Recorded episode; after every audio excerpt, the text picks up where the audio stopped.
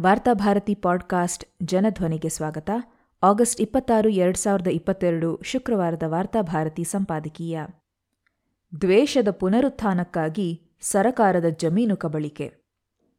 ಬೃಹತ್ ಕೈಗಾರಿಕೆಗಳು ಉದ್ಯಮಗಳ ಹೆಸರಿನಲ್ಲಿ ರೈತರ ಭೂಮಿಯನ್ನು ಕಿತ್ತುಕೊಳ್ಳುವ ಪ್ರಕ್ರಿಯೆ ನಿರಂತರವಾಗಿ ನಡೆಯುತ್ತಲೇ ಇದೆ.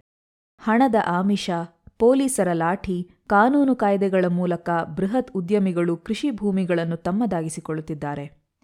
ವಶಪಡಿಸಿಕೊಂಡ ಬಳಿಕ ಇಲ್ಲಿ ಕೈಗಾರಿಕೆಗಳು ತಲೆ ಎತ್ತಿದವೋ ಇಲ್ಲವೋ ಎನ್ನುವುದರ ಕುರಿತಂತೆ ಯಾರೂ ತಲೆಕೆಡಿಸಿಕೊಳ್ಳುವುದಿಲ್ಲ. ಪರಿಣಾಮವಾಗಿ ಅಭಿವೃದ್ಧಿಯ ಹೆಸರಿನಲ್ಲಿ ಭೂಮಿಯನ್ನು ವಶಪಡಿಸಿಕೊಂಡು ಅದನ್ನು ರಿಯಲ್ ಎಸ್ಟೇಟ್ ವ್ಯವಹಾರಕ್ಕೆ ಬಳಸಿಕೊಳ್ಳುತ್ತಿರುವ ಪ್ರಕರಣಗಳೂ ಹೆಚ್ಚುತ್ತಿವೆ. ಕೃಷಿ ಭೂಮಿಯ ಒತ್ತುವರಿಯ ವಿರುದ್ಧ ವಿವಿಧೆಡೆ ಆಗಾಗ ಪ್ರತಿಭಟನೆಗಳು ಭುಗಿಲೇಳುತ್ತವೆ. ಅವುಗಳು ಮಾಧ್ಯಮಗಳಲ್ಲಿ ಸುದ್ದಿಯಾಗುತ್ತವೆ.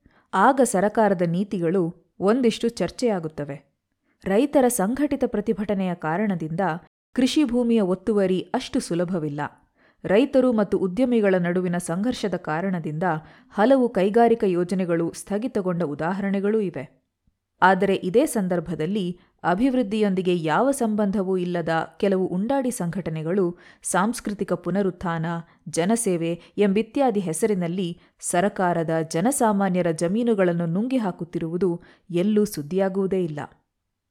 ಯಾವುದೋ ಬೃಹತ್ ಉದ್ಯಮಗಳಿಗೆ, ಕೈಗಾರಿಕೆಗಳಿಗೆ, ಕೃಷಿ ಚಟುವಟಿಕೆಗಳಿಗೆ ಅಥವಾ ಜನಪರ ಕಾರ್ಯಕ್ರಮಗಳಿಗೆ ಉಪಯೋಗವಾಗಬಹುದಾದ ಸರಕಾರಿ ಭೂಮಿಗಳನ್ನು, ಗೋಮಾಳಗಳನ್ನು ಸದ್ದಿಲ್ಲದೆ ಕೆಲವು ಸಂಘಟನೆಗಳು ಒತ್ತುವರಿ ಮಾಡಿಕೊಳ್ಳುತ್ತಾ ಬರುತ್ತಿದ್ದು, ಸರಕಾರವು ಈ ಒತ್ತುವರಿಗೆ ಒತ್ತಾಸೆಯಾಗಿ ನಿಂತಿದೆ. ಬೀದಿಯಲ್ಲಿರುವ ಜನರಿಗೆ ಮನೆಗಳನ್ನು ನಿರ್ಮಾಣ ಮಾಡಲು ಅಥವಾ ಇತರ ನೈಜ ಅಭಿವೃದ್ಧಿಯ ಕೆಲಸಗಳಿಗೆ ಭೂಮಿ ನೀಡುವ ಪ್ರಸ್ತಾವ ಬಂದಾಗ ಕೈಚೆಲ್ಲುವ ಸರ್ಕಾರ ಕೆಲವು ನಿರ್ದಿಷ್ಟ ಸಂಘಟನೆಗಳಿಗೆ ಮಾತ್ರ ನೂರಾರು ಎಕರೆ ಭೂಮಿಗಳನ್ನು ಅಗ್ಗದ ಬೆಲೆಗೆ ಹಂಚುತ್ತಿರುವ ಆಘಾತಕಾರಿ ಸಂಗತಿ ಬೆಳಕಿಗೆ ಬರುತ್ತಿದೆ. ಇದರ ವಿರುದ್ಧ ಜನಸಾಮಾನ್ಯರು ಈವರೆಗೆ ಸಂಘಟಿತವಾಗಿ ಪ್ರತಿಭಟಿಸದೇ ಇರುವ ಪರಿಣಾಮವಾಗಿ ಈ ಜಮೀನು ಅತಿಕ್ರಮ ನಿರಂತರವಾಗಿ ಮುಂದುವರಿಯುತ್ತಲೇ ಇದೆ.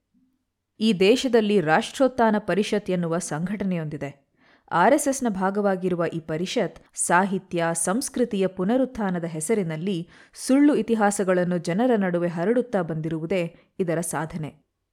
ಇದೊಂದು ಅಪ್ಪಟ ಅನುತ್ಪಾದಕ ಸಂಸ್ಥೆ.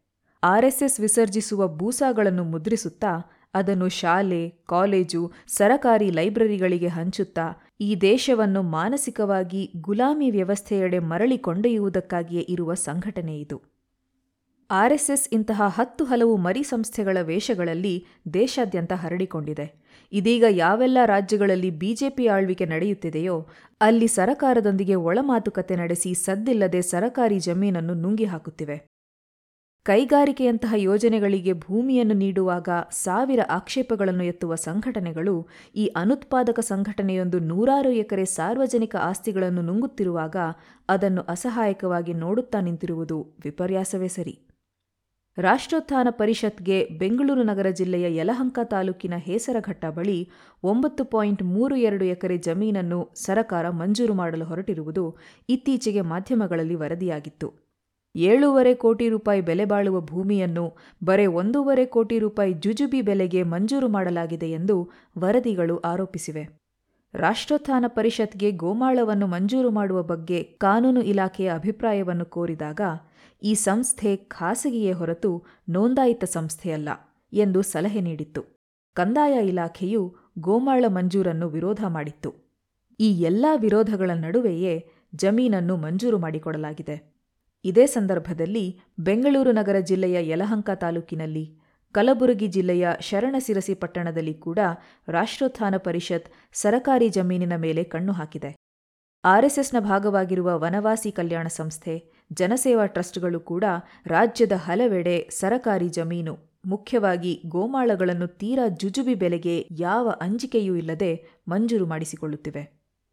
ನೋಂದಾಯಿತ ಸಂಸ್ಥೆಯೂ ಆಗಿರದ ಈ ಸಂಘಟನೆಗಳು ಇಷ್ಟು ಸುಲಭದಲ್ಲಿ ಗೋಮಾಳಗಳನ್ನು, ಸರಕಾರಿ ಜಮೀನುಗಳನ್ನು ಕೈವಶ ಮಾಡಿಕೊಳ್ಳುವುದು ಹೇಗೆ ಸಾಧ್ಯ? ರಾಜ್ಯದಲ್ಲಿ ಗೋ ಸಾಕಣೆ ಬಹುದೊಡ್ಡ ಸಮಸ್ಯೆಯಾಗಿದೆ. ಸರಕಾರದ ಜಾನುವಾರು ಮಾರಾಟ ಕಾಯ್ದೆಯಿಂದಾಗಿ ತಮ್ಮ ಅನುಪಯುಕ್ತ ಗೋವುಗಳನ್ನು ಮಾರಾಟ ಮಾಡಲಾಗದ ಸ್ಥಿತಿಯಲ್ಲಿ ರೈತರಿದ್ದಾರೆ. ಗೋಮಾಳಗಳ ಒತ್ತುವರಿಯಿಂದಾಗಿ ಗ್ರಾಮೀಣ ಪ್ರದೇಶಗಳಲ್ಲಿ ಜಾನುವಾರುಗಳ ಸಾಕಣೆಯನ್ನು ಕೈಬಿಡಬೇಕಾದ ಸ್ಥಿತಿಯನ್ನು ಅವರು ಎದುರಿಸುತ್ತಿದ್ದಾರೆ. ಇಂತಹ ಸಂದರ್ಭದಲ್ಲಿ ಗೋಸಾಕಣೆಯೊಂದಿಗೆ ಯಾವ ಸಂಬಂಧವೂ ಇಲ್ಲದ ರಾಷ್ಟ್ರೋತ್ಥಾನ ಸಂಸ್ಥೆಯಂತಹ ಸಂಘಟನೆಗಳು ಗೋಮಾಳ ಭೂಮಿಯನ್ನು ತನ್ನದಾಗಿಸಿಕೊಳ್ಳುತ್ತಿರುವುದು ಅಕ್ಷಮ್ಯವಾಗಿದೆ.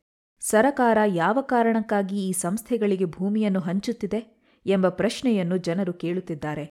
ಸಂಘ ಪರಿವಾರದ ಅಂಗಸಂಸ್ಥೆಯಾಗಿರುವ ಜನಸೇವಾ ಟ್ರಸ್ಟ್ಗೆ ಕುರುಬರಹಳ್ಳಿಯಲ್ಲಿರುವ ಇಪ್ಪತ್ತೈದು ಎಕರೆ ವಿಸ್ತೀರ್ಣದ ಗೋಮಾಳ ಜಮೀನನ್ನು ಮಂಜೂರು ಮಾಡಲು ಮೂರು ಗ್ರಾಮಗಳ ಜನರು ಒಂದಾಗಿ ಆಕ್ಷೇಪ ವ್ಯಕ್ತಪಡಿಸಿದ್ದರು.